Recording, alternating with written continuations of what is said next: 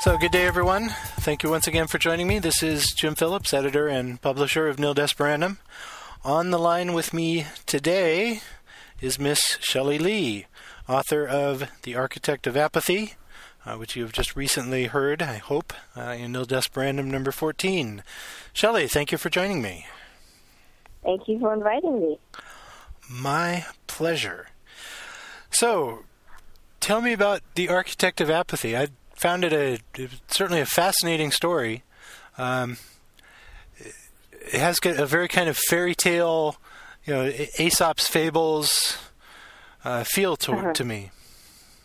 Yeah, I've always, you know, I've always been fascinated by fairy tales. It was how I started off, you know, learning how to read, and um, yeah, I, I love fairy tales. But I think my um, my biggest inspiration for that uh, particular story was um, the works of Hayao Miyazaki, who does the um, the animated f- films, and especially his uh, movie The Castle in the Sky. Ah, and I just uh, yeah, I've always been struck by that image of like a floating castle in the sky, and so I thought, you know, what a great opportunity this will be for me to mix, you know, my fascination with fairy tales and that movie together.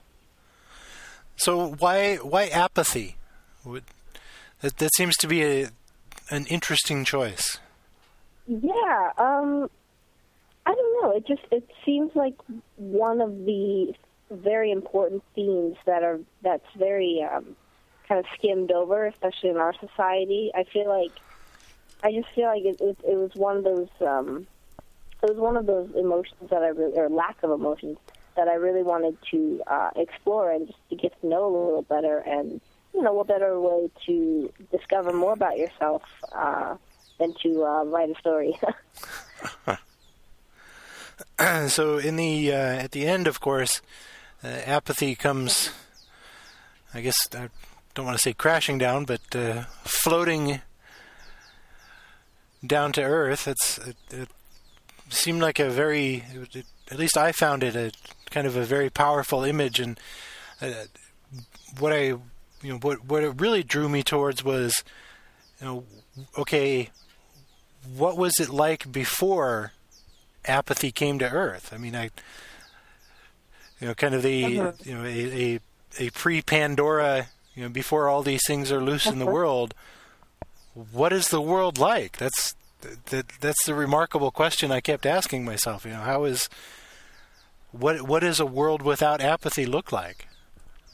Right. I mean, what would happen if you know you cared about everything? It would.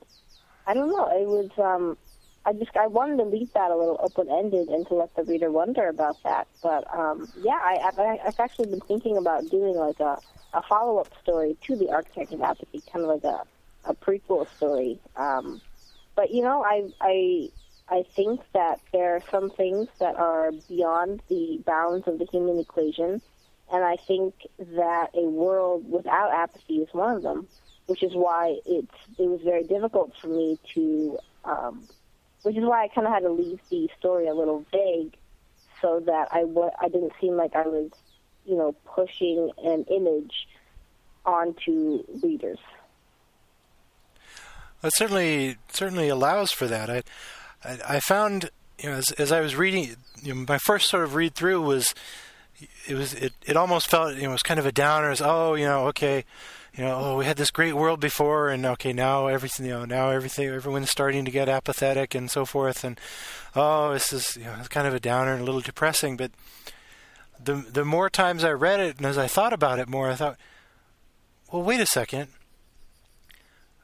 what would a, in a world without apathy we have to care about everything wouldn't that be the more horrible i mean isn't this actually you know a good thing in ways because it allows us to you know having the ability to be apathetic and having that come down to us allow us to focus on the things that really matter is it, there was an interesting dichotomy there that uh, that, that really that, that Mhm. opened itself up on on further readings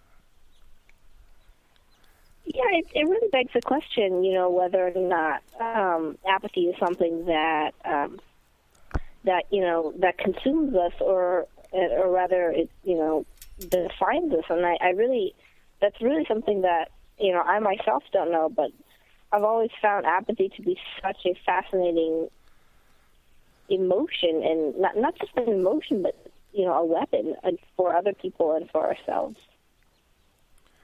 So, um, so I really don't know how to answer that question, but uh, I guess that's all I got. well, some questions don't need to be answered. Some questions mm-hmm. it's just nice to have the question and just kind of open it up and think, yeah, what? Wait a second, is that? I'm not really sure. mm-hmm. But you're you're right. Apathy is definitely you know a gift. I mean, sometimes it's it's the refusal to make a choice that makes a choice for us, and so that makes us wonder if you know we re- do we really define ourselves at the very end of things. Hmm. Interesting. Interesting. Uh, to shift gears a little bit, uh, you, I believe, uh, were just uh, recently uh, attending uh, Launchpad, yes? Yeah, I was. It was so awesome. It was like the time of my life.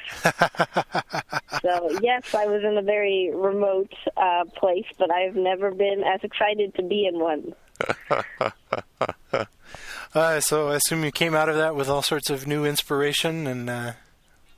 Yeah, it was great. I mean, I learned so much, and um, I, I guess the best part was really the people. Um, it was just it was just such a great bonding event, and it was like there were so little of us that we each got to know so much about each other, and I was just overwhelmed by like how cool all these people were and like how accomplished they are in their you know in their respective fields. And um yeah i actually i was i had been struggling to finish uh, a particular story since november and um stan schmidt who was the editor of analog was like you know hey send this story to me. I'm like it's not finished. And he's like or whatever, just send it to me and I'll help you with it. And it told he totally like helped me through that entire story, and it's like you know a very it's a product that I'm very proud of.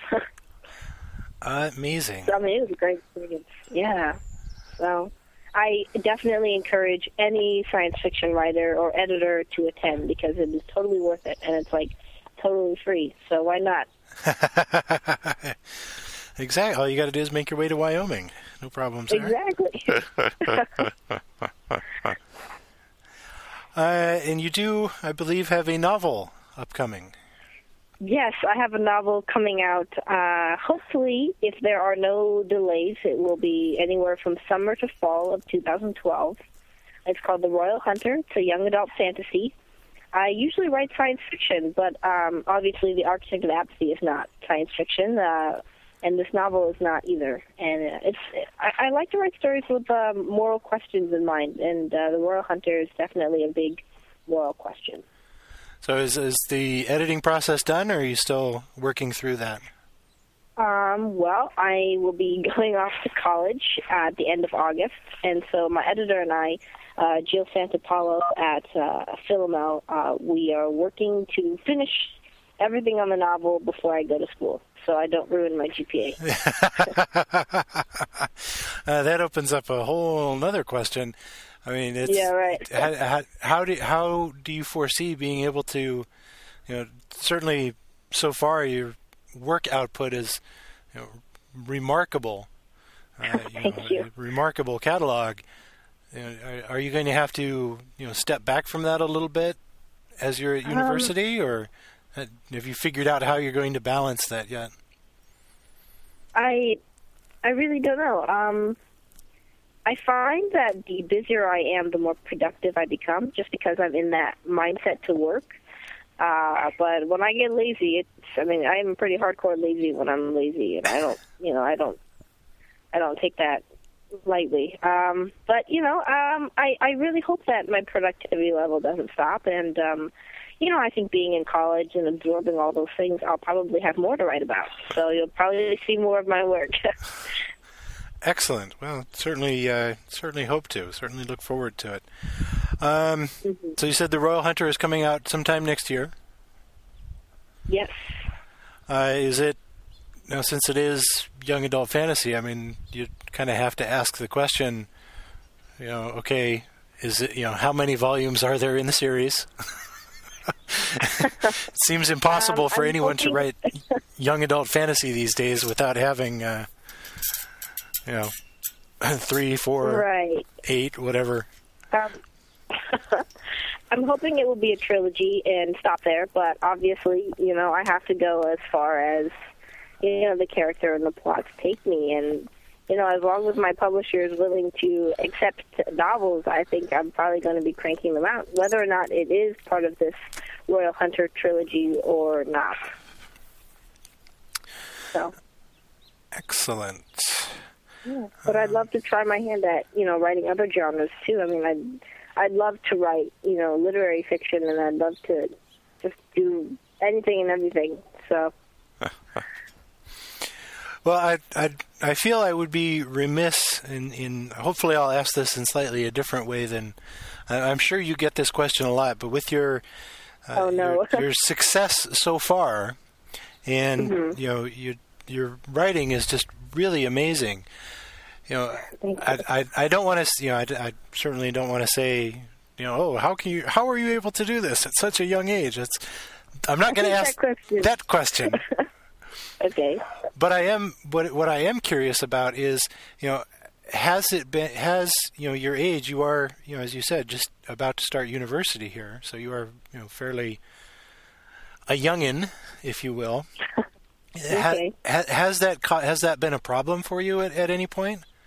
You know, where you know an editor or publisher has said well you know uh, you know we we might like to look at this but you know you're only 18 well wait a second. You know hold on All right. Yeah, definitely when I was younger, when I was, you know, fourteen, fifteen, and I just, you know, written my first novel and I was shopping it around and, you know, agents would be like, oh, I'd love to look at it. You're 14 years old. Wow. And then they'd read it and they'd be like, wow, this is really good. But, you know, you're too young and I'm looking for, you know, uh, and I just, I really didn't understand why age had anything to do with quality of writing. I mean, yeah, I mean, I guess that when you're older, you have more things to share and um, more things to talk about. But I think in terms of writing quality, it really is about you know how much time you put in. And so when I was younger, it was definitely a problem. Um, but then I think when I first started publishing and I started getting publishing credits under my name, it became you know less about my age, but the stories that I had under my belt. And uh, but nowadays, um, I really don't tell uh, people or editors about my age until it's like, well, before I was 18, um, until it was like time to sign the contract.